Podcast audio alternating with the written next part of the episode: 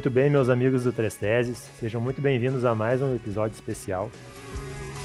Hoje uma temática bem interessante, acho que todo mundo vai gostar bastante.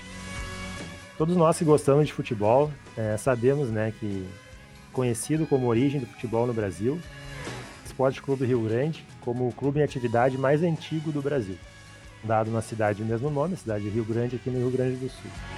Nossa proposta no episódio de hoje, fazendo dois convidados muito especiais, é apresentar como que se construiu essa, essa a possibilidade de se criar essa cultura futebolística né, na cidade de Rio Grande. Como que se deu esse contexto, como que os clubes começaram a surgir, é, as, as representações que isso, que isso gerou na sociedade e os desdobramentos, né, ali, principalmente no início do século passado. Então, para isso, vou apresentar aqui o nosso primeiro convidado. Ele é graduado em Educação Física pela FURG, lá pela Universidade Federal de Rio Grande, mestre e doutor em Educação Física pela Universidade Federal de Pelotas e é professor das redes municipal de Rio Grande e da rede estadual também. Jones Mendes Correia. Muito obrigado pela presença e seja bem-vindo. Olá, Vicente. Olá, pessoal. Primeiramente, queria agradecer né, o convite de, de poder estar tá conversando um pouquinho aí sobre todo esse processo de emergência do, do, futebol da nossa cidade, né, que tem desdobramentos aí na, na nossa região sul e demais regiões do estado do, do, Rio Grande do Sul. Agradecer a oportunidade de estar aí trocando uma ideia com, com os amigos. Legal. Nosso segundo convidado é graduado e mestre em Educação Física pela Universidade Federal de Pelotas, doutor em Educação e Ciências pela FURG, Universidade de Rio Grande, professor adjunto do Instituto de Educação da mesma universidade, membro do grupo de trabalho temático Memórias da Educação Física e do Esporte do Colégio Brasileiro de Ciências do Esporte e líder do grupo de pesquisa Estudos Socioculturais em Educação Física, Esporte e Lazer. Muito obrigado, Gustavo da Silva Freitas, seja bem-vindo. Boa noite, Vicente, é, Jones. Uma alegria compartilhar esse espaço com vocês é, e falar um pouquinho aí é, sobre o futebol, né? Porque falar de futebol é falar da gente, né? Enquanto seres políticos e sociais que somos. Vai ser uma ótima conversa, tenho certeza. Legal, esse é o nosso entendimento aqui no podcast também. É, bom, pessoal, nesses episódios a gente sempre procura começar né, dando assim uma contextualização, né? Do que, que a gente vai falar. Por esse nosso tema, eu acho que o primeiro ponto que a gente tem que tocar e entender é como que era a cidade de Rio Grande ainda lá no século XIX, né? É, que condições tinha a cidade, né? O que estava acontecendo ali naquela região que depois vai proporcionar que, se, que surja essa cultura futebolística tão forte na cidade e que se dissemine tão rápido. Bom, Vicente, é, tratar do, do, futebol, né, do esporte de uma maneira geral e do futebol de uma maneira específica, a gente poderia pegar diversas vias, né? É, o, o, a, parte, a parte histórica do futebol, né? Por que, que é importante a gente é, tratar, é, ainda mais é, hoje em dia que nós estamos vivendo numa, numa época de pandemia, muitos têm falado sobre é, não ter vivido, nós, né, nessa época não temos vivido outras, é, outra pandemia, né, e, e, nos remetermos, por exemplo, a outras, é, a outros períodos históricos em que outras pandemias acometeram é, o Brasil e o mundo como um todo. A mais, talvez mais forte nisso tudo é a gripe espanhola, né? E aí as pessoas começam a olhar um pouco para aquilo que foi a gripe espanhola para poder entender o que hoje nós estamos vivendo. Né? Eu acho que, guardadas as devidas proporções, quando a gente fala do esporte, do futebol, é a mesma coisa, assim, né? Então, olhar para o passado esportivo, olhar para a história do esporte, não é, não é muito para buscar é, é, curiosidades, né?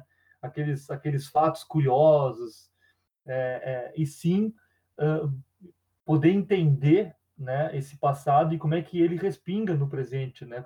Para entender como é que a gente vem é, nos constituindo, né? Então, é, acho importantíssimo assim essa abordagem histórica uh, do esporte, é porque mesmo que tu não goste de praticar um esporte, é quase que inevitável que é, alguma fatia dele, do esporte, do futebol, não toque a ti, né? Seja pela, pela via da torcedor, seja pela fatia da, da mídia, do espetáculo, dos laços associativos, questão de sociabilidade, é, mesmo aquele que não gosta de futebol é afetado por ele, né? Bom, em relação é, à, tua, à, tua, questão, né, uh, de falar um pouquinho sobre é, a cidade, né, para depois a gente ver aí como é que os clubes acabam emergindo, o futebol acaba emergindo através dos clubes aí no, no início dos anos 1900, né?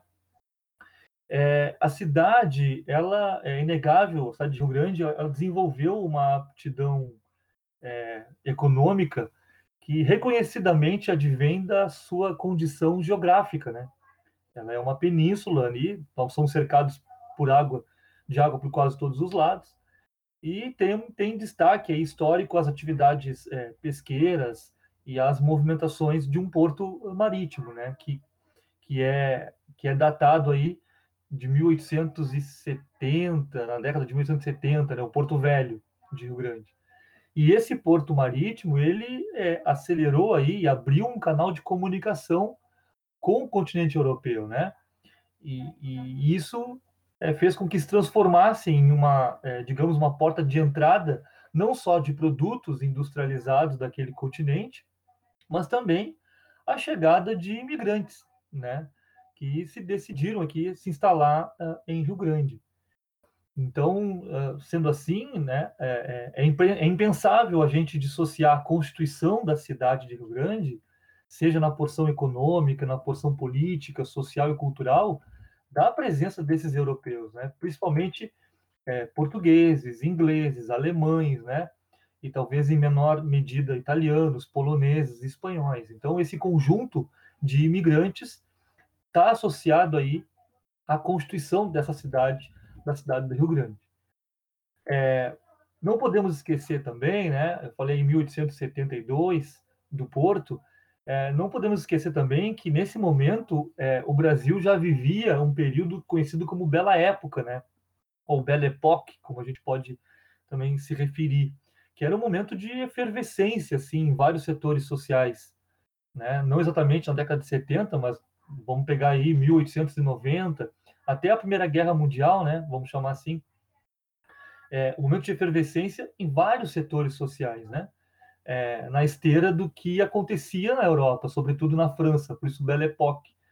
É, lá na Europa, durou até a Primeira Guerra Mundial. No Brasil, alguns historiadores empurram um pouco mais esse período da Bela, Bela Época até a Semana de Arte Moderna, né, em 1922. Aí. Então, nesse interstício aí, né, de 1870 até meados de 1920, várias uh, cidades brasileiras provaram é, essa efervescência, né, essa ebulição cultural, tecnológica e econômica no processo de modernização das cidades. Né? O que é entendido como modernização?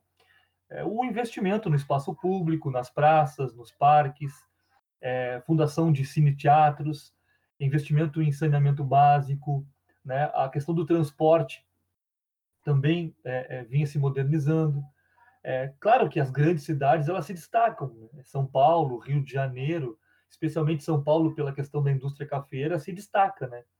Mas outras regiões do país também sentiram esse progresso, né? esse dito progresso, vamos dizer assim, né? O norte, o Amazonas com a cultura do látex e aqui no sul também, né? A, a, saiu das capitais e também atingiu outras cidades, né? É, é, é essa, essa efervescência. Então, a presença dos estrangeiros no Brasil foi um fator é, importante para essa nova dinâmica social. Né? Então, quando a gente olha para Rio Grande, não é tão diferente assim, né? Rio Grande é, é uma cidade litorânea, né? Considerada aí é, é interior, né? Não é uma capital, uma região aqui do sul do sul do Brasil também sentiu esses efeitos. Então, por aqui, é, o crescimento desses estrangeiros contribuiu para uma sensação de prosperidade, né? A sociedade rio-grandina estava é, vamos dizer assim, encantada com o avanço tecnológico, né, usufruía desse processo de industrialização no seu cotidiano. Era visível isso no cotidiano, né?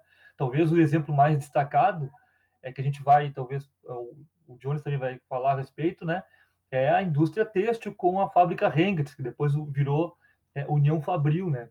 Já na década de 1870 e depois 1890, né, quando se chamou União Fabril, ela já é, é, marcadamente chamava atenção né, dessa prosperidade é, tecnológica e industrial na cidade. Né? Foi uma das maiores empresas do setor no sul do Brasil. Empregou mais de mil pessoas e teve suas, seus, suas implicações, desdobramentos aí nas práticas de lazer, nas práticas de divertimento, inclusive no futebol. Né? Depois tem seus vínculos aí com a criação do Esporte Clube São Paulo. É um spoiler aí do que vai ser tratado daqui a pouco né? pelo, pelo, pelo Jones mais para frente a gente, a gente vai ver essa ligação direta, né? Mas acho que o que tu coloca aqui já dá para a gente perceber é que esse contato com os imigrantes de diversas origens, né, é, mostra uma cidade em efervescência cultural, em, em mudança rápida, né, para a época, uhum. E, e, principalmente aberta, né, a receber novidades, né, e ávida por novidades, né, nesse sentido. Exatamente, exatamente. É, essa questão é, da, da, da urbanidade, né, uma urbanidade é, eurocêntrica, vamos chamar assim, de uma cultura eurocêntrica, tinha seus modismos, né? É, alguns comportamentos, alguns hábitos, roupas, acessórios, postura, apreciação das artes, tudo isso acabou configurando uma dinâmica social, né? É, um outro exemplo, rapidamente para dar, é, que é um acontecimento marcante nesse cenário é o próprio investimento na, na criação de uma estação balnear, né? 1890 ali, é, 1892, a criação do cassino, principalmente para o espaço de lazer junto à natureza, né, é, é, destinado aí aos aristocratas rurais, aos donos das indústrias, para passar suas férias, né, para passar os finais de semana nas estações quentes, é um outro exemplo dessa, desse cenário cultural aí eurocêntrico, né. É, no entanto, assim, a forte indústria, né, a forte industrialização, ela significou é, também a chegada de imigrantes de outros municípios, né? não só estrangeiros, mas também de outros municípios, né? É, brasileiros, né, de outras cidades que vinham para cá, Rio Grande, com pouca instrução, eram de baixa renda, mas que buscavam empregos, né? Diante de todo esse cenário de, de, de prospecção, buscavam empregos, melhores condições de vida.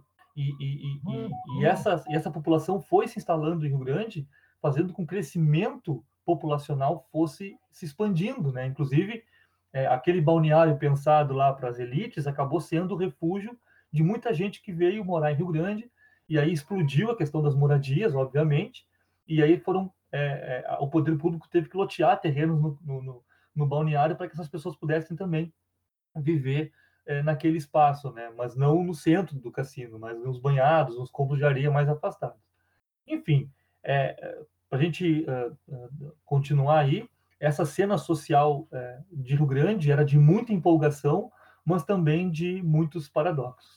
E é uma coisa já, já para entrar especificamente no campo do futebol, é, hoje a gente tem muito assim a ideia de que o futebol é um clube jogar contra outro clube, né? Mas que nem tu falasse, né, nessa, nesses espaços de lazer, né?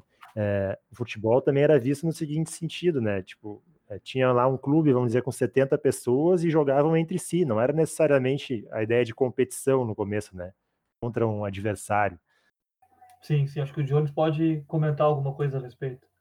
É, Jones, acho que daí tu já entra, né, vai trazer para nós a, a, a, os vínculos, né? Que tipo de vínculos que tinham esses clubes pioneiros, o que representavam, né, cada um.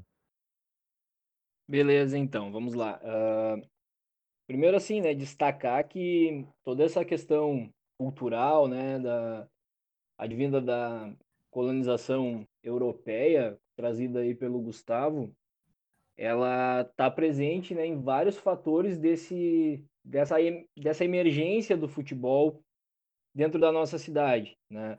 Uh, uma delas, a questão que ali na primeira década de do, do, do, do, século passado existia uma temporada de futebol e essa temporada ela respeitava né, o período de veraneio das pessoas que, que estavam né, passando essa estação mais quente na praia. Então, a temporada de futebol, né, os, os, inicialmente os amistosos que aconteciam, eles normalmente se davam a partir do mês de maio, que era o momento em que uh, os, os, praticantes da praia do cassino, né, os, o, que passavam o veraneio ali no, no balneário, né, retornavam uh, para a cidade.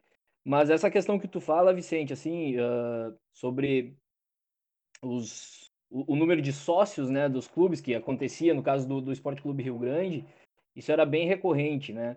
Então era comum, dentro de um processo de sociabilidade dentro do clube, haver duas ou três equipes, né? Eles chamavam de quadros na época que jogavam entre si inicialmente. Então isso era era, era bem era bem comum, né? E aí, né, falando mais especificamente desse processo de emergência, né, dos vínculos iniciais que o futebol dispunha aqui na cidade, ele tem certa semelhança né, com outros polos importantes da, da emergência do futebol brasileiro, como São Paulo e Rio de Janeiro, uh, mas tem algumas particularidades também. Né? Então, importante para começar a falar sobre esse processo de emergência do futebol é a gente entender que os movimentos de emergência do futebol eles se davam em paralelo uh, ao longo do, do território nacional, né? Então, quando a gente vê a, a, a, mídia, principalmente do centro do país, colocar a figura de Charles Miller como o pai do futebol, né, a gente acaba vendo isso né, com um pouco de restrição, à medida que em outros pontos do Brasil, né, uh, movimentos semelhantes estavam, estavam acontecendo paralelamente. Uh, e aqui, aqui em Rio Grande, né, claro que a gente não tem como afirmar né, com exatidão quando foi o primeiro movimento de futebol uh, aqui na cidade, mas a gente consegue indicar né, que na virada né, do, do, do, século XIX para o século XX já se discutia né, o futebol e provavelmente já se praticava, mas as fontes jornalísticas elas começam a trabalhar um pouco mais em cima do futebol a partir da fundação do Esporte Clube Rio Grande, né, em 1900. E aí é que a gente tem algumas, né, algumas questões que são bastante semelhantes com outros, outros, outros pontos do Brasil né, nesse processo de emergência. Um dos fundadores né, do, do, do Esporte Clube Rio Grande, talvez o, o, o principal idealizador né, do, do, do, clube, ele era um alemão que chega aqui, né, e, e aí a gente, eu, eu, trago um pouco essa, a fala do Gustavo, né, desses imigrantes que vinham para cá, uh, buscar em Rio Grande né, alguma forma de trabalho, e pouco antes de 1900 chega em Rio Grande um alemão chamado Johannes Miniman, né? E ele se, se junta, né, com, com, com seus pares aqui na cidade, né? Normalmente uh, pessoas também, né, da, da a, fruto dessa, dessa colonização europeia, e, e, traz a cultura futebolística junto com ele, né? E, e, aí vários vários movimentos ali dentro desta classe social, né? Dentro desse desse grupo uh, acabam culminando na fundação do Esporte Clube Rio Grande lá em 1900, né? Só para fazer um parêntese aqui, né? Que essa a, a pesquisa que no, nos traz um pouco essas essas informações, ela se deu em em fonte midiática. Nós usamos ali o, um, um periódico, né? da, da época, chamado Jornal Eco do Sul, né, que, segundo algumas informações, era o, era o periódico de, de maior circulação né, na, na nossa cidade. Então, as primeiras, primeiros, as primeiras notícias, né, as primeiras veiculações aí que, que esse periódico nos traz, elas datam ali de 1900. Uh, se tinha também algumas notícias aí sobre outras práticas corporais, né? Uh, inclusive algumas delas realizadas na, na praia em período de veraneio, né, como corrida de 100 metros, uh, corrida de costas, corrida de saco, né, corridas de cavalos, entre outras possibilidades. Né? Mas o futebol ele começa a aparecer de forma ainda bastante incipiente ali no ano de 1900 com a, com a fundação do Esporte Clube Rio Grande, né? dentro dessa, desse processo aí esse é um ponto interessante da gente, da gente falar, né? né para o pessoal entender, né? Quem não tem contato, né, não teve contato ainda com a pesquisa, e depois a gente até vai deixar o artigo na descrição do episódio para quem quiser ler, vale muito a pena. É que nesse contexto o futebol ele está inserido é, em atividade da prática do futebol, ela está associada a outros eventos, que nem o Gustavo e tu mesmo acabaste de colocar, né? Eventos de lazer em geral. Então, poderia ter ali junto, o jogo acontecia é, em meio a um evento que tinha também banda de música, ou que tinha essas outros, outras atividades esportivas ou festivas, né, como tu bem coloca. Não era um evento próprio, né, necessariamente. Perfeito, Vicente. Inicial, inicialmente, assim, é, são, são eventos que compõem, né, uh, uma, uma série de eventos maior ali. Uh, então, quando a gente vai falar sobre futebol, até a gente tem um, um, processo que acontece dentro do Esporte Clube Rio Grande, né? E ali nos, nos primeiros anos da, da primeira década do século passado, que ele começa a fazer eventos, né, com, trabalhando com fundamentos do esporte, como uh, disputa para ver quem chutava a bola o mais distante possível, ou tentar acertar o gol, né? Claro que inicialmente, né, esses, esses eventos aí, que também contavam com banda de música, né, contavam com todo um processo de, de sociabilidade ali entre, entre os sócios, né, eles eram restritos a, aquele, aquele grupo social, né? Mas a partir né, do, do meio da primeira década, acontece um fato que é bastante interessante dentro do Esporte Clube Rio Grande, né, mas, que, mas que começa a, a, a forjar aí um processo de deselitização desse futebol, né, que é o, o espaço né, que, que o Rio Grande consegue obter ali, né, um terreno provisório doado uh, por uma por um, pela indústria férrea ali, né, pela, pela empresa de, de locomoção ali, a empresa férrea, uh, em 1905. Só que o que, que acontece? Esse terreno, né, ele é ele tinha localização muito próxima das indústrias, das fábricas, né, da União Fabril, né, e também dentro do, do, do que eles chamavam de recinto férreo, né, e o futebol começa a despertar em outras camadas da, da nossa cidade, né, em outras, outros estratos sociais aí da nossa cidade, aqui de, aqui de Rio Grande, uh, o interesse por esse esporte. Né? Então, dentro de todos esses eventos né, que, que, que, que o futebol compunha, né, ele começa a chamar a atenção também de não sócios do Esporte Clube Rio Grande. Né? Então, apesar assim, da, da, da gente tentar mostrar, né, da gente dentro do dentro do, do nosso da nossa pesquisa, tentar mostrar esse processo de deselitização, é importante citar o Rio Grande como um, um primeiro uh, difusor aí desse esporte, mesmo que indiretamente, né, mas que, que, que os movimentos futebolísticos eles começam a chamar a atenção da comunidade em geral, né, e, e, e que começa a se apropriar também do esporte. E aí, acho que na, no levantamento que vocês fizeram, né, vocês encontraram ali, durante todo o período pesquisado 47 agremiações esportivas futebolísticas aí na cidade de Rio Grande. É muito interessante né, ver a tabela e, e como essa cada clube representava ou um extrato social ou uma descendência étnica, é, enfim, né, como essas coisas ainda eram bem segmentadas ali, né, apesar da difusão. E também muitas vezes representavam localmente, né? Tinha clubes da zona rural, é, outros clubes já ligados a cada indústria, tinha clube dos militares, daqui a pouco tinha um clube da imprensa. É, como é que é essa, como é que é esse mapa aí?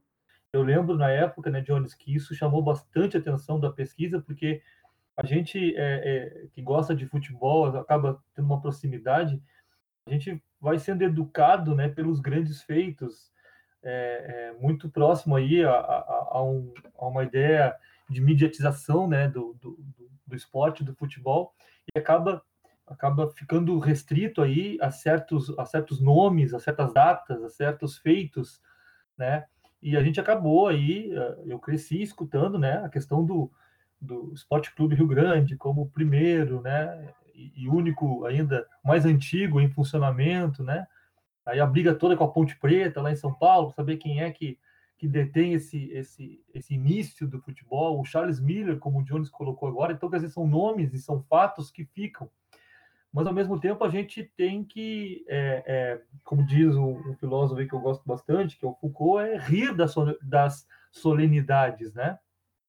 Rir das solenidades é tentar desconstruir um pouco, desnaturalizar um pouco essas histórias que a gente cresce escutando e aprendendo, né? E naturalizando. Porque, né, Gustavo, não, não teria como despontar, né, esses grandes clubes que se tornaram mais conhecidos se não tivesse uma base social e um contexto, né, de muitos outros clubes que, que depois acabaram sendo, entre aspas, esquecidos, né, pelo, pelo grande público, mas, né, não, não teria como existir apenas três clubes, né, são os mais falados da época, né, os ditos maiores, se não tivesse todo um contexto que proporcionasse esse tipo de proeminência. Exatamente, Vicente. Eu vou além, né?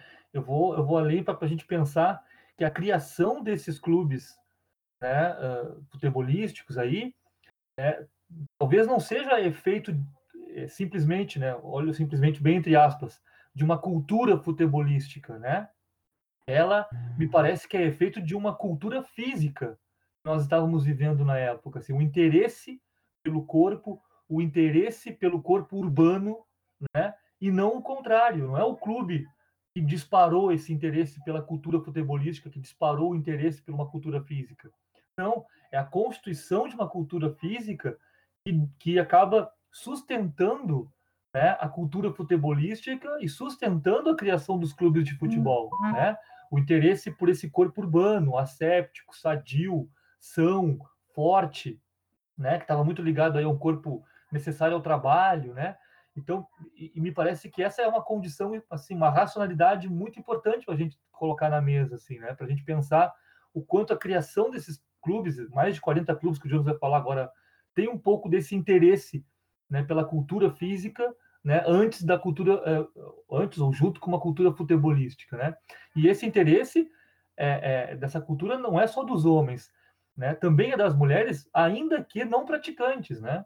É, a, a, há registros já de presença dessas mulheres acompanhando né, os homens para assistir as partidas de futebol. Né? Então, a prática de entretenimento, né, não vou falar nem de lazer, por conta né, de uma constituição do conceito de lazer é posterior, né, mais adiante, datado mais adiante, mas uma, uma, uma prática de entretenimento da cidade, não só de jogar, mas de assistir. Né? Volumes de pessoas se deslocavam até é, esses locais para assistir é, uma partida de futebol, não, não necessariamente para praticá-la.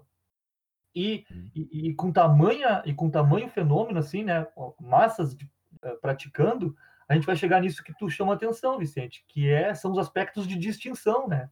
Então, se existia uma elite que, né, podemos dizer assim, em certa medida, conduziu o processo né, desse futebol em Rio Grande, né, da emergência do futebol em Rio Grande, mas também existiam múltiplas outras representações sociais dentro é, dentro de uma mesma agremiação, por exemplo, se fizeram presentes, né? Seja pelo aspecto étnico, né? Os alemães, ingleses, portugueses, seja pela questão é, das marcas é, do trabalho, né? Comerciantes, operários, ferroviários, seja pelo marcador social, seja pelo marcador é, é, é geográfico onde morava, né? Tem clubes da zona rural, né? seja por um marcador outro, uh, talvez social ali, né? Tem a questão dos estudantes ou de classe média, né? A presença dos negros, enfim, houve múltiplas representações sociais em meio a uma necessidade de distinção também, né?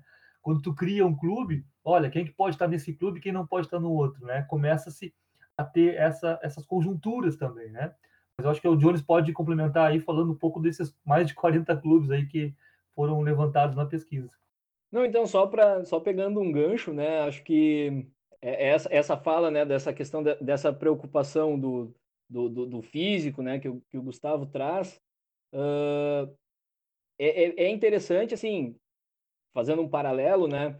Uh, a gente consegue encontrar nos registros clubes fundados, uh, foram quatro clubes fundados entre 1900 e 1913. Depois a gente tem, até 1908, não surgem né, no, no, no periódico fundação de clube, uh, de clube algum.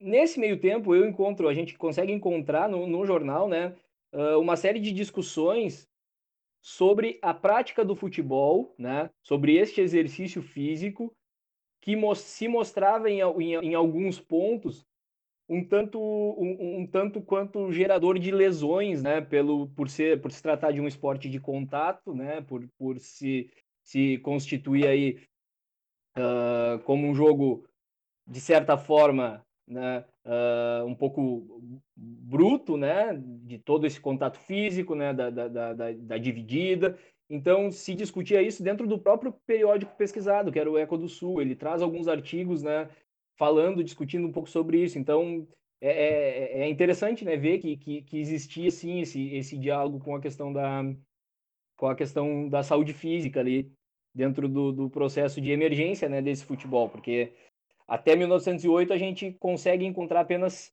apenas, né, entre aspas, é, apenas quatro clubes, né? O que não, o que não, não, não minimiza, né, a, a, a, a importância desses primeiros quatro clubes. E nesses primeiros quatro clubes a gente já consegue identificar essas distinções étnicas aí dentro da, da, da, da fundação desses outros clubes. Uh, como é que a gente observa, né? Quando eu, eu, eu encontro dentro do Esporte Clube Rio Grande, né, dentro da sua primeira mesa diretiva, dentro dos seus jogadores, sobrenomes de uh, origem europeia, né, é um indicativo, né, que esse clube ele é, é, é, é ele tem essa essa influência. Mas ali em 1913 já, a gente já encontra o Esporte Clube Brasileiro, né? O próprio nome, né? Já, o nome do clube já é um indicativo, mas os, os sobrenomes dos, dos seus primeiros, da sua primeira mesa diretora, dos seus primeiros jogadores também nos trazem aí mais indicativos, né? Até o ano de 1909, né? Fechando aí a primeira década do século, a gente consegue encontrar nove clubes né, que aparecem no jornal. Aqui é importante fazer um parêntese, tá? Que quando a gente fala que encontrou entre 1900 e 1916 47 clubes, né, é importante colocar que a gente está falando de um período histórico dentro do futebol, que é um período pré-profissionalização, né? Então era um outro contexto futebolístico que estava sendo vivenciado naquele momento, né? E aí a gente acha, né, esses, esses, esses clubes aí nessa primeira década.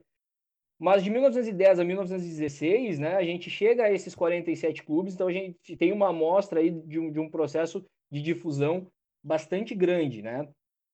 E aí a gente começa a, a, a fazer né, algumas identificações né, de, de, de, pertencimentos étnicos e sociais dentro desse, desse contexto, né?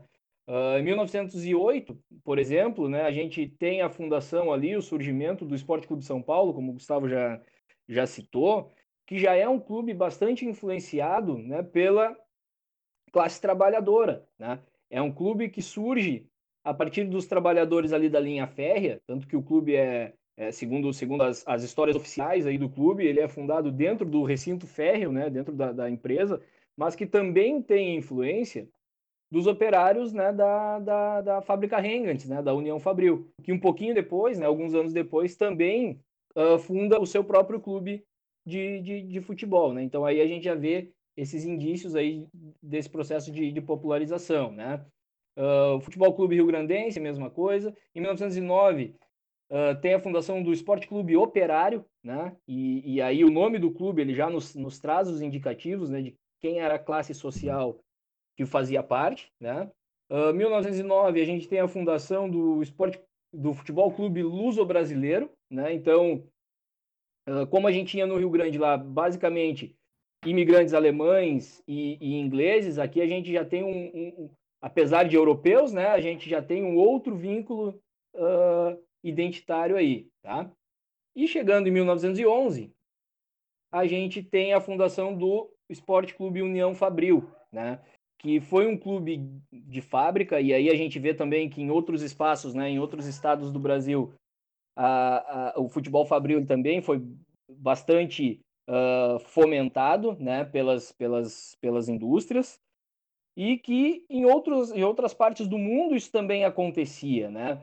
Uh, é possível citar o exemplo né, do, do Arsenal da Inglaterra, um dos principais times da Inglaterra, que tem na sua origem né, essa característica de um do clube de fábrica, né, um clube de uma indústria armamentícia. Uh, e eu fui me dar conta disso, uh, fui me dar conta que, o, que o, o brasão do Arsenal, né, na verdade é um canhão, isso faz, faz pouco tempo, né, que faz referência né, a esse processo da, in, da indústria armamentícia na, na, na, Inglaterra. E, e aí depois né, a gente passa, daqui a pouquinho eu vou falar um pouquinho mais sobre essa questão do, do Clube Fabril, né, principalmente do União Fabril aí. E aí na segunda década a gente já tem o aparecimento né, dos clubes rurais, e se a gente for pensar essa, essa constituição geográfica da cidade de, de Rio Grande, os, os, primeiros clubes de futebol aí, os, os, mais famosos, né? Eles tinham a sua sede, os seus campos de futebol atrás do cemitério, né? Que na época era praticamente o fim da cidade, né? E hoje o cemitério ele é praticamente no centro da nossa cidade por esse crescimento populacional e habitacional que, que a cidade acabou acabou sofrendo aí ao longo do, das décadas. Uh, daí, né, a gente pensar o futebol na zona rural em 10 anos, 11 anos, né, é, é uma coisa assim que nos, nos deixa até uh, curiosos no sentido de quais foram as condições né, de possibilidades que fizeram com que esse pessoal que morava relativamente longe do, do, das áreas mais centrais conseguissem né, ter, ter acesso, né? E quando eu falo acesso, é, é acesso também ao, ao material de, de, de, jogo, né? Porque uh, bola de futebol não era. Eu, eu, dando aula, eu brinco com os meus alunos, né? Bola de futebol a gente não, não encontrava na, na loja da esquina da nossa rua, né? Era, era um artigo que vinha normalmente importado da, da Inglaterra. Então, as condições de possibilidades é, é uma coisa que, que me atrai muito, me instiga bastante. Uh, saber né, como, esse, como esse pessoal conseguiu né, se apropriar de forma tão rápida. Acho que isso revela, né, Jones, uma, uma disseminação realmente muito rápida né, do futebol, é, considerando a época, né?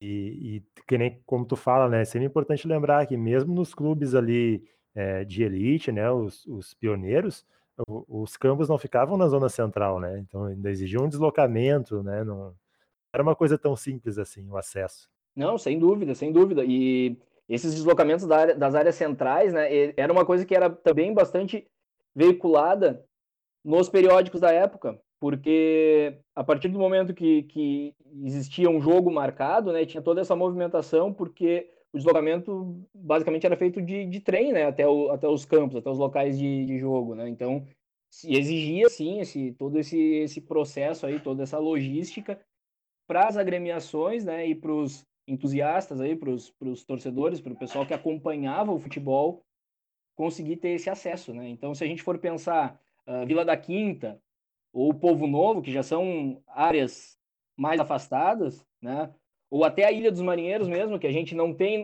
uh, a gente não tem registro de clube fundado nesse, nesse período, mas a gente tem registro de clubes da cidade que se deslocavam até a Ilha dos Marinheiros, tá? Para fazer apresentações, para fazer jogos nesse espaço. Jones, assim, antes de tu entrar especificamente no, no, no, no Esporte Clube União, União Fabril, é, vale a pena lembrar o seguinte, né? Mesmo com toda essa popularização do futebol, essa disseminação para outros estratos sociais, para os operários, para a zona rural, o negro ainda estava de fora né, desse processo. Isso é uma coisa que vai acontecer só na, só na década seguinte, só ali uns 15 anos para frente, né? Lá nos anos 20 já, certo? Isso, perfeito, perfeito. A gente não consegue, dentro, dentro desse período histórico pesquisado, né, 1900, 1916, a gente não consegue ter registros de atletas negros ou de clubes uh, fundados né, e, e, e, e, regidos, ou que tivessem participação de atletas negros ainda nesse, nesse período. Né? Uh, claro que quando a gente vê clubes né, uh, fundados por operários, né, onde os operários jogam, a gente tem esse indício de popularização. Mas a questão do negro no futebol rio-grandino, ela, ela chega, né, ela, ela começa a ser discutida ali nos, nos anos 20, né, com, com com fundação de liga, né? Exemplo do que acontece também uh, em Porto Alegre, em outras, em outras regiões do nosso, do nosso país. Mas realmente, nesses primeiros momentos aí, a gente não tem né, essa, esse aparecimento, ou não, não se tem registros né, de atletas negros. E quando eu digo registros, né, a gente não tem registros nem mesmo de, de, de, de um processo de proibição que acontecia, por exemplo, né, no Rio de Janeiro, quando a Liga Metropolitana de lá proíbe jogadores negros de fazerem parte dos clubes.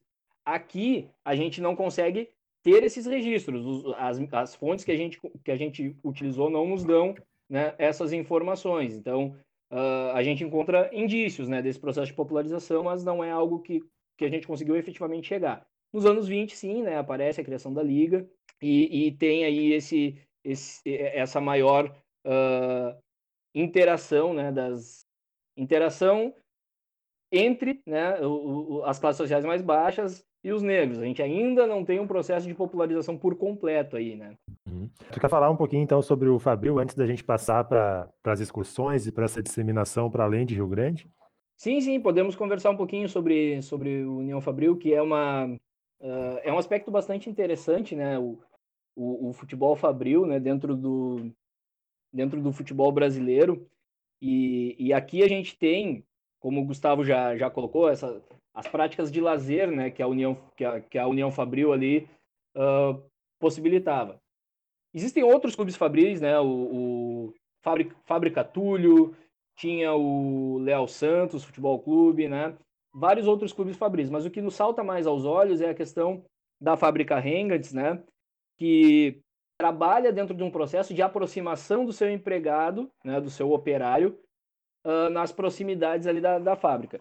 Então, como assim, né? Existe, eles começam a construir uh, residências, né, para alguns funcionários, né? Uh, tem espaços de lazer, acho, acho aqui interessante colocar né, que esses espaços de lazer eles, eles eram uh, também né, dotados de certa segregação né, para os funcionários de mais alto escalão uh, não conviviam diretamente com, com os operários né, do, do, chão da, do chão da fábrica ali, então é importante isso, isso ser colocado.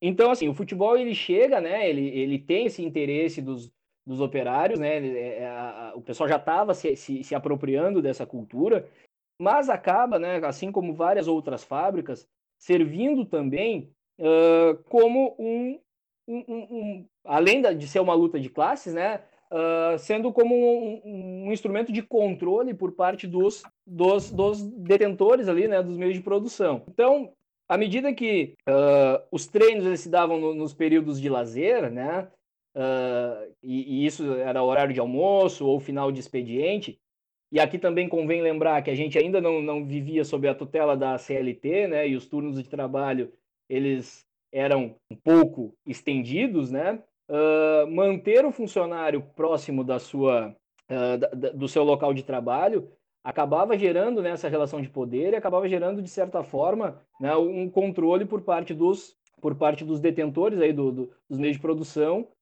para com seus operários, né? Uh, e aí, nesse sentido, né, o, que, o que, que se destaca também sobre o futebol fabril, né, um clube, né, União Fabril ali, que tem um, uma, uma estrutura, né, tinha uma estrutura muito grande, uma, uma empresa é, que era destacada né, no, no seu ramo, né, no, no, no ramo têxtil aí na, na nossa região. Uh, o que, que se pensa? O que, que, o, que, o, que, o, que o detentor desse meio de produção ele pensa? Uh, aumentando o pertencimento do funcionário com o clube da empresa, eu estarei também, né, indiretamente, aumentando esse pertencimento com a empresa dentro do seu local de trabalho. Então, a ideia é aqui, né, talvez, talvez mais aumentar a produção desse empregado, né, a, a partir desse aumento de pertencimento com o com, com seu local de trabalho, do que, e, do que realmente proporcionar a ele, né, um, um espaço de lazer. A gente, a gente, acaba encontrando, a gente acaba enxergando né, essa, esse futebol fabril como também um instrumento de controle, mas um instrumento de luta de classes também, né, por parte dos, dos operários, né. Uh, e o União Fabril, né, acaba se constituindo ali na primeira e na segunda década como um dos principais clubes da, da, da cidade. Mais à frente ali, quando for falar do primeiro campeonato municipal, né, do, do, do campeonato uh, organizado pela Liga, dos 47 clubes, apenas 10 aparecem nesse campeonato quatro compondo uma segunda, uma espécie de segunda divisão, né? E, e seis compondo uma primeira divisão. E dentre esses seis, dentre, dentre esses seis clubes aí, a gente consegue encontrar o Esporte Clube União Fabril, né? Compondo essa, essa primeira divisão. A questão que eu queria, que eu queria é, dialogar, né? Em relação a esse futebol fabril, é ressaltar que a gente pode dizer, antes de passar por um processo, vamos dizer assim, de modernização, né, e seguir rumo a uma profissionalização, é, o futebol passa antes por um processo de institucionalização, né? Então, antes de ser moderno, antes de ser profissional, houve toda uma movimentação que o institucionaliza. Né? É, nós estamos tratando um pouco é, disso aqui, né? Quando a gente fala sobre a questão dos clubes é a sua institucionalização para além daquelas práticas de entretenimento aos finais de semana, ao final de uma jornada de trabalho, que reunia aí é, diversas pessoas em torno de uma bola. É, essa institucionalização, ela uh, não pode ser, uh, me parece, não pode ser vista de forma, claro, apartada desses contornos que a gente comentou, os contornos políticos, né, da questão econômica, da questão do trabalho, não dá para ser apartado dessas questões, né? E isso vai acontecer, a sua institucionalização, nessa virada de século, né? No limiar aí do século XIX, início do século XX, vai acontecer mais fortemente esta institucionalização gerenciada, né?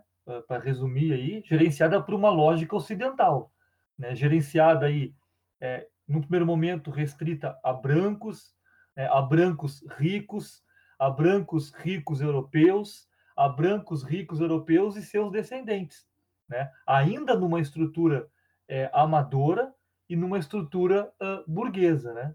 É, a proliferação é, da prática do futebol ela está associada ao surgimento e desenvolvimento das cidades, como nós é, já falamos, né?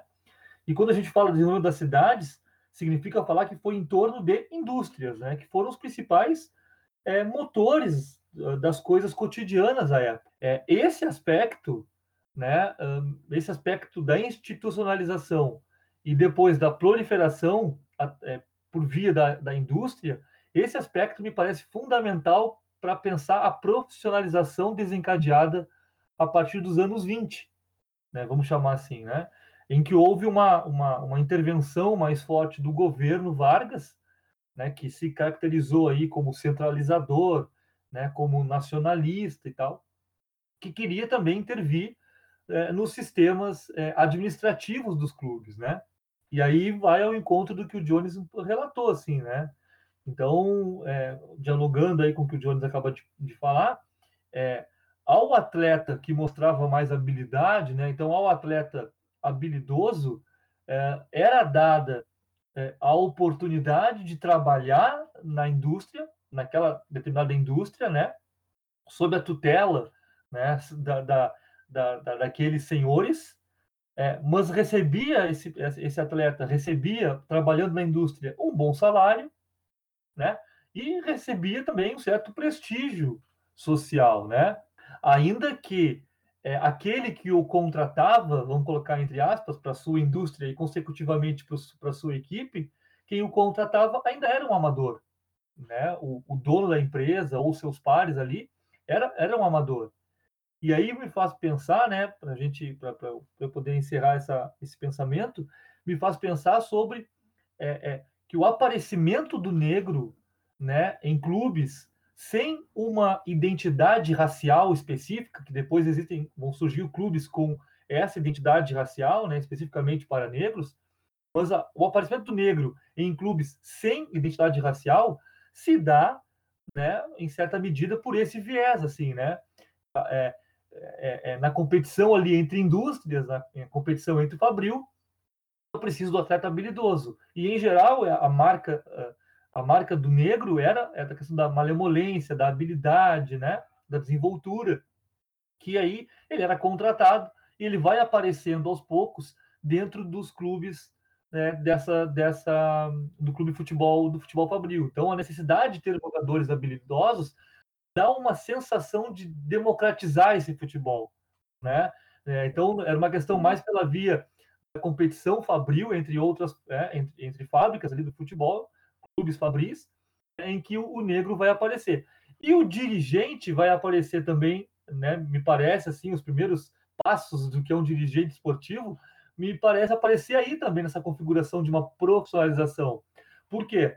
Porque se, porque se, se no início, assim, né, o clube, né, quem podia jogar era esse, era esse branco rico europeu né, e seus descendentes, né, sem, sem a presença do negro, por essa luta de classes que o Johnny falou, que o Jones falou, é quando o negro começa a aparecer nesses clubes, nesses times, é como se dissesse assim, opa, eu não posso me igualar, né? O, o branco falando, eu não posso me igualar, né? Fazer a mesma coisa que o negro está fazendo aqui comigo, jogar lado a lado, não vou.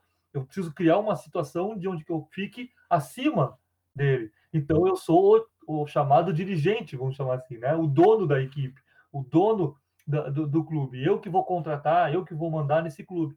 Já, já é, né, Gustavo, o, o reforço da posição social, né? Exatamente. E da, e da perspectiva do indivíduo, né, desse, desse atleta negro, é, acho que também já está aí né, a, semente, de maneira incipiente, é, a questão da visão do futebol como possibilidade de ascensão social e econômica. Né? Perfeitamente, perfeitamente. Então me parece que esses, é, eu não quero explicar né, todo um fenômeno por conta de, dessa, desse pensamento, mas me parece é, que nós não podemos descartar isso. Assim, acho que não dá para deixar é, de lado é, essa configuração assim para para uma ideia de tentativa de manutenção de uma distinção social, ainda que em meio a uma sensação de democratização desse, desse esporte pelo aparecimento é, dos negros junto a, aos brancos competindo. Sim, e o que a gente vê hoje, por exemplo, se a gente pegar um retrato aí de conselhos de, de grandes clubes, né, é, de quem são os conselheiros, a gente vai ver, né, são pessoas da, da, das, dos estratos mais altos da sociedade né, são em geral brancos, né, pouquíssima presença negra, é, uhum. é, é revelador desse, desses reforços dos papéis sociais. Né? É, quando, eu, quando eu iniciei a fala, né, na nossa conversa, dizendo que era importante entender o passado para compreender o presente, é um pouco disso que está, está se tratando, né? não como causa explicativa, mas como uma causa, é, com efeitos de, de, de condições. Revelador, né? Revelador do fenômeno social. Exatamente. Acho que a gente pode avançar para as discussões, né? Acho que é importante aí também, é um fator bem importante.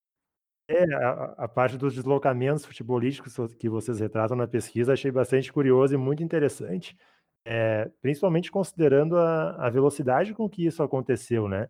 Se a gente uhum. considerar que o Rio Grande é fundado em 1900, e aí em 1903 a gente já tem o registro de uma excursão a Porto Alegre, é, muito interessante, por sinal, né? Que eles vêm de barco e a correspondência vai por telegrama para Rio Grande para ser publicada uhum. na imprensa. Vocês podiam falar um pouquinho mais sobre essas excursões aí. Então, vamos lá. Uh, o, o, processo de, de, excursionismo, né? Ele, ele é um processo bastante, bastante frequente aí nesse, nesse futebol de início de século, né?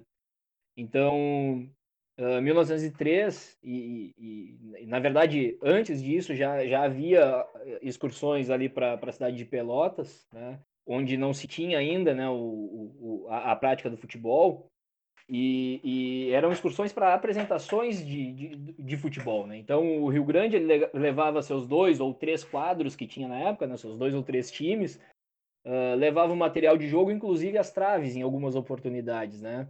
Para fazer essas apresentações aí. Então a gente tem também registros de excursões à, à cidade de Bagé e, e, e a partir daí surgimento de clubes, né, oficialização de, de, de fundações de clubes em Bagé. Uh, e o caso mais famoso, né, que tem que se fala dentro desse processo de disseminação aí da região sul até a, a até a capital, é, é essa excursão uh, para Porto Alegre, né, em 1903, uh, e a gente consegue observar dentro do periódico uh, que se retrata, né, como uma influência direta dessa dessa dessa excursão, a fundação do Grêmio de Futebol Porto Alegrense, né. apesar de eu ser torcedor do, do lado vermelho, né, Uh, a gente não pode descartar a importância né, do, do, do Grêmio dentro do, dentro do, do, do futebol uh, historicamente e atualmente. Né? É, é, bem, é bem interessante, acho até que, é, até para dizer para vocês aqui no podcast, é bem dividido. Eu sou do lado azul, mas tem o Mano e o Carmelito que são do lado vermelho. Né? É, a gente tem uma grande amiga que é aí de Rio Grande, que é a Nájila Diniz, que ela trabalha inclusive no setor de, de relacionamento social do Inter, né? Um trabalho de inclusão social que tem lá dentro da diretoria do Inter. E aí até eu falando para ela que gravaria com vocês e tal, porque ela é de Rio Grande, né? E aí ela comentei com ela, né, que a gente tem que valorizar muito o Rio Grande e, e o Esporte Clube Rio Grande essa excursão, porque talvez se não tivesse o Rio Grande não ia ter o Grêmio, não ia ter o Inter, né? A gente não tem como afirmar diretamente, mas a influência é muito clara. Até eu vou ler aqui o, o telegrama, né, que, foi enviado pelo pessoal do Rio Grande quando veio aqui nessa excursão. Diz assim: Jogamos duas partidas hoje de manhã e à tarde. Aqui desconhecido o futebol. Foi, contudo, muito apreciado pela enorme assistência, recepção acima da expectativa. É, e isso é datado de 8 de setembro de 1903. E aí a gente vai pensar que o Grêmio é fundado exatamente uma semana depois. Então é inegável a vinculação direta né, desses acontecimentos. Não, e, e, e, isso acontece né, em outras cidades, né? Exemplos, exemplos como, como esse, assim, de, de fundações de clubes, uma semana após né, essa visita aí do, do, do Esporte Clube Rio Grande, aconteceu em Bagé também, né? E aí tem essa história é, especificamente de, de, de Porto Alegre, né? Uh, reza a lenda que a bola levada pelo, pelo Rio Grande ela acabou furando no meio do, no meio do jogo e uma gurizada de Porto Alegre que, que tinha material acabou emprestando em troca do estatuto do clube para se inspirar nesse, estatu, nesse estatuto e, e, e fundar né, um, um, clube de Porto Alegre. E aí surge, né, uma semana depois, essa, a, o Grande Futebol Porto Alegrense. Né? Tem o registro também na pesquisa de vocês, já em 1910, de receber um clubes da Argentina, né? Exatamente, exatamente. Uh, o que que o, o que que o jornal nos coloca, né? Clube Atlético Estudiantes. Então, é, eu até estava tava dando uma, uma, uma relida aqui no, no texto, né? E eu, a gente tem né, essa, essa a ideia que seja né, o esporte, o, o Clube Atlético Estudiantes de La Plata, né? Pelo que ele coloca na, na, na sobre a localização geográfica de, desse clube. Então, o alcance né, que, o, que, o, que o futebol estava tava desenvolvendo, e, e, e, é importante colocar que Uruguai e Argentina, né, eles já tinham aí a prática do, do, do, futebol, também né, por, essas, por, esse, por esse diálogo aí entre uh, sul-americanos e europeus, né, o trabalho ali da, do, do, do, comércio também já existia em... A Rota do Rio da Prata, né, tudo mais. Exatamente, exatamente. Então, tanto isso é, é, é, é uma verdade que o segundo clube né, mais antigo do, do, do, Rio Grande do Sul, a gente pode dizer que é o 14 de julho de Santana do Livramento, né? E aí a gente não consegue enxergar essa influência direta do Rio Grande para o 14 de julho, mas sim a partir da Via Platina, né? Dessa entrada aí do, do futebol pelo Uruguai, né? Vai, vai naquela linha do que vocês falaram, né? Do, de que era um fenômeno que estava acontecendo em várias partes ao mesmo tempo, né? Perfeito, perfeito. Era, era um fenômeno que estava tava, uh, acontecendo em paralelo, né? Então, claro, hoje a gente nem acha tão distante, né? Rio Grande de Santana do Livramento, mas com o olhar voltado para os dias de hoje. Antigamente era um outro contexto, né? Mas a gente vê aí o, o 14 de julho, né, tendo essa influência mais uh, uruguaia, né? Que, que já, já existia aí o, a prática do futebol, do que do próprio Rio Grande. Uh, mas a questão do, do, do, do Grêmio aí é, é, bem interessante, né? A gente ter esse, esse vínculo aí. Sabe, uh, Vicente, Jones e a todos que estão ouvindo esse podcast, é, a gente precisa olhar sempre é, é para o tema do surgimento dos clubes, né? É, e expansão do futebol, né? Uh, usando, usando o, o elemento de ligação, né? O e e menos o ou. Eu acho que isso, isso é para a história como um todo, né? O nosso assunto hoje aqui é, é, esporte, futebol especificamente, mas usar o e e menos o ou é um pouco disso que a gente necessita para a história, né? É abrir espaços para as coexistências.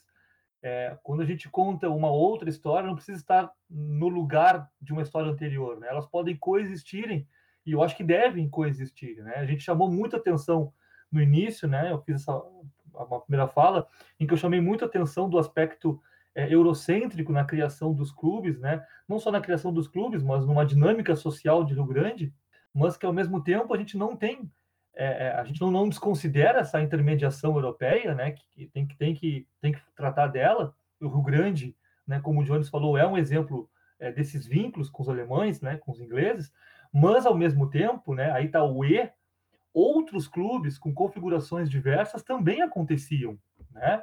É por isso que o E é tão importante para a história, né? Talvez mais importante do que o OU, bem mais importante no meu ver. Então, quando a gente fala das excursões, né? E aí veio aí a ideia do, do, do da Via Platina, veio a questão de Bagé, veio a questão. Bom, nós temos que pensar assim, é, é, que os clubes de fronteira aqui no estado do Rio Grande do Sul foram criados e estão encharcados desses vínculos platinos, né? É, com o Uruguai e com a Argentina, especificamente, né? O 14 de julho, como foi falado, que é do início de 1900, 1902, eu acho, né? 1902. Isso, isso. É, em Santana do Livramento, já possui esses, esses vínculos, né? Influências de jogadores argentinos e de uruguaios também foram sentidos na construção de outros clubes aqui no estado, principalmente de região de campanha, né? Olha a similaridade aí é, em termos de cultura é, é, é aqui entre o Rio Grande do Sul e, e Uruguai, né? É, é, o Bagé é, também é da primeira década do, do, de 1900. O Guarani de Bagé também já tem essa influência dos jogadores argentinos e uruguaios. É, enfim. E a gente vê, Gustavo, como, como essa influência ela depois se tornou um elemento de força. É que pelo menos ali, assim, eu vou chutar assim, que eu me lembro do que eu já li, é até ali os anos 50, 60, de que polos como Uruguaiana, Bagé, Santana do Livramento, até mesmo São Borja, eram polos muito fortes nos campeonatos de futebol no Rio Grande do Sul. Né? Claro que isso depois, as, as, regiões de grandes cidades, pela, claro, com certeza a influência econômica, né, tudo mais pesa, mas essas regiões se, se mantiveram muito fortes no contexto do futebol gaúcho por muito tempo, por causa disso, com certeza.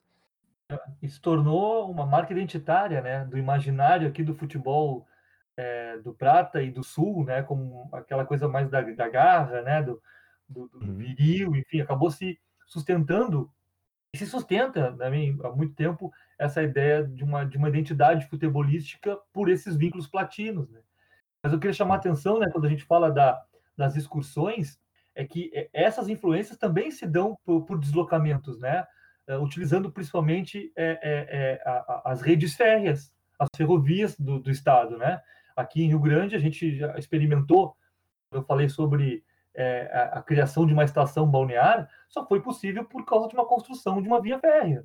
Né? A, a, empresa Carris, na época, construiu essa via, não só aqui em Rio Grande, né, ligando aí ao, ao cassino, mas também ligava a outras cidades do estado, né? a própria Bagé, a própria, é, própria a, Porto Alegre, Pelotas, enfim, fazia toda uma, uma comunicação né, com essas cidades. E aí a gente tem que pensar também que nesse, nessa via platina aí, no, principalmente nos, nos países aí do Uruguai e da Argentina, né, nós temos que pensar que é, esse fenômeno da, da emergência dos clubes, né, da emergência de ligas de futebol, organização, se dá antes do Brasil. Né? Os, os, os hermanos, por conta já de ter, um, de ter uma ligação comercial com a Inglaterra, muitos ingleses viviam na Argentina. Né? É, é, é, posso dizer assim, podemos dizer que que, que a Argentina falava inglês. Né? Se tu pegar é, atas de clubes, se tu pegar comunicações dos clubes e tal, é, era fortemente a língua inglesa. Não que no Brasil não fosse, né? Se tu pegar os títulos dos, dos clubes, é Sport Club, é Futebol Club. Então a própria linguagem é uma linguagem inglesa, né? Para tu ver já os marcadores étnicos em relação à constituição do futebol aqui na região. Mas na Argentina viviam milhares de ingleses, né? Já lá ao final do século XIX. Né? Essa presença dos ingleses já fez com que o futebol se organizasse melhor e rapidamente antes do Brasil.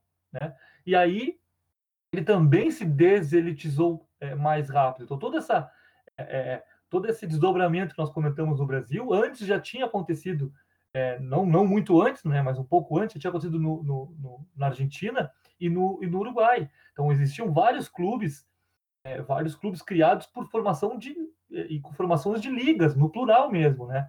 Não era uma liga só com três, quatro clubes, não, nós tínhamos, antes mesmo de, de 1900, nós temos duas ligas na Argentina, né?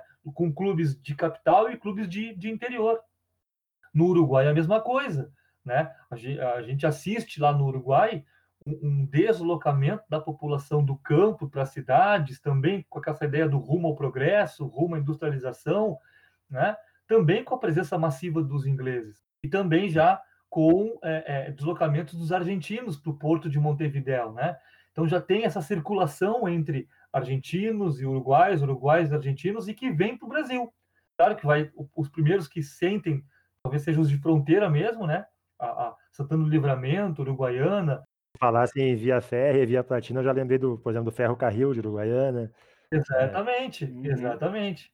Então já tem, já tem uma excursão não só daqui para lá, mas também nós temos as influências de lá para cá, que não são só europeias. Né? Não dá para a gente ficar é, restrito às influências europeias, que foram muito fortes, não tem como descartar. Né? Nós precisamos colocar, como eu disse, o E. Né? Tem a influência europeia, mas E também tem uma grande influência platina aí que não pode ser esquecida, né? que a gente precisa comentar como estamos comentando aí sobre essas é, essas é, misturas, né? Vamos chamar assim, e as influências dos nossos vizinhos aqui no futebol e na emergência de clubes de futebol aqui no sul do Brasil. Legal. Bom, acho que essa, essa fala é um excelente gancho para a gente já partir para o encerramento, né? E porque demonstra como o futebol ele é, ele é um fenômeno social, ele está inserido na sociedade desde sempre, desde o surgimento e desde que ele começou a, a se popularizar e a se disseminar aqui no Brasil. É, é inseparável de outros fenômenos culturais que têm suas implicações políticas, econômicas, etc. Né? É, bom, eu vou abrir para vocês é, falarem aí sobre o que quiserem, mandarem recado final, puxarem mais algum assunto. Né? A gente já está chegando a uma hora de gravação. Acho que foi muito legal. É, Jones, vou começar por ti. É, agradecer a presença.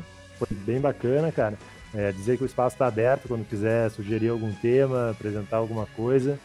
É, foi muito bom, eu te agradeço a presença, cara. Vicente, eu que, eu que agradeço né, a oportunidade aí de estar tá dialogando aí contigo, com, com o Gustavo aí. O Gustavo já é uma parceria de, de longa data, né? Desde a, desde a época da graduação ali, com, onde trabalhamos, né, onde eu comecei a, a, a ter esses primeiros passos dentro, do, dentro da pesquisa, pesquisando futebol amador lá do meu bairro, lá da Ilha dos Marinheiros agradecer também a possibilidade de estar dialogando aí com o Gustavo, sempre, sempre, sempre muito bacana essa, essa troca, né? Dizer que é muito bom, né, a gente estar tá conseguindo falar, né, sobre esse futebol aí, sobre essa emergência. Uh, eu sou suspeito em dizer, eu, eu, eu entrei na educação física, né, eu escolhi a educação física como área profissional por causa do futebol, né? Por não ter dado certo dentro, da, dentro do campo, né? Porque faltou, faltou um pouco de, qualidade técnica, então a gente decidiu trabalhar, né, voltar o trabalho para essa área de atuação em função do futebol, né? Então é muito bacana aí estar tá podendo né, falar um pouco sobre esse processo aí, sobre como, como o futebol ele, ele tem essa emergência, como ele dá esses primeiros passos rumo à, deselitização, né? Toda essa a, a, luta de classes que, que acaba acontecendo dentro do, do futebol, né? E como o Gustavo bem disse, é olhar o futebol como um fenômeno social e político, né? A gente está, principalmente no, nos dias de hoje, né? Onde a gente tem, e, e é bem isso também, né? O olhar para o passado e, e, ver como, como, como a gente uh, vive na sociedade atual, né? Uh, quando se tinha lá no início, nos anos de 1900, clubes formados por, por brancos, hoje quando a gente olha para uma arquibancada de Beira Rio e de, e de Arena, né? A gente vê uma arquibancada também hegemonicamente branca, né? Então são, são assuntos que são sempre pertinentes, sempre atuais e que a gente tem que conversar aí para desconstruir alguns, alguns paradigmas, né? E, e, acho que tudo tem início aí nessa, nessa emergência, né? Ah, então te agradecer novamente e quando precisar aí estamos à disposição, para sempre bom estar trocando uma ideia. Legal, bacana. Isso acho que essa fala é bem importante, né? A gente tem que se atentar para esse processo de elitização do futebol atual é, e lutar contra isso. A gente, né? O, as massas conquistaram o espaço do futebol, né? O futebol se tornou um patrimônio cultural é, de base, né? De povo do, no Brasil. Isso não pode ser perdido de forma alguma e com certeza está sob ataque, né? Não é de agora, mas cada vez mais e de forma mais dura. É, Gustavo, agradecer pela presença, pela, pelas colocações. Foi um episódio fantástico por conta de vocês dois aí. É, o canal aqui está sempre aberto para vocês. E abro, abro espaço agora para o teu recado final. É o tempo que eu te agradeço aí pela participação. Eu que agradeço, Vicente, pela oportunidade de bater esse papo. Uma coisa é, que, que, gostamos tanto, né? Compartilhamos esse, esse gosto aí. É, foi um prazer dividir esse espaço aí com o Jones. Hoje um, hoje um colega de trabalho, né? foi meu aluno e nós estamos aí nessa estrada há bastante tempo. É, e dizer assim para finalizar, né, Vicente, é, que nunca se falou tanto, mas se tem muito ainda a falar sobre futebol, né? Isso eu não estou me referindo ao que, por exemplo, por exemplo, Humberto Eco já chamou um dia de falação esportiva, né? Não é? Não estou falando da questão da dos comentários que a gente faz da imprensa ou dos comentários que a gente faz depois de jogar um futebol ou do comentário do comentário, né, que é essa falação esportiva que o Humberto Eco diz.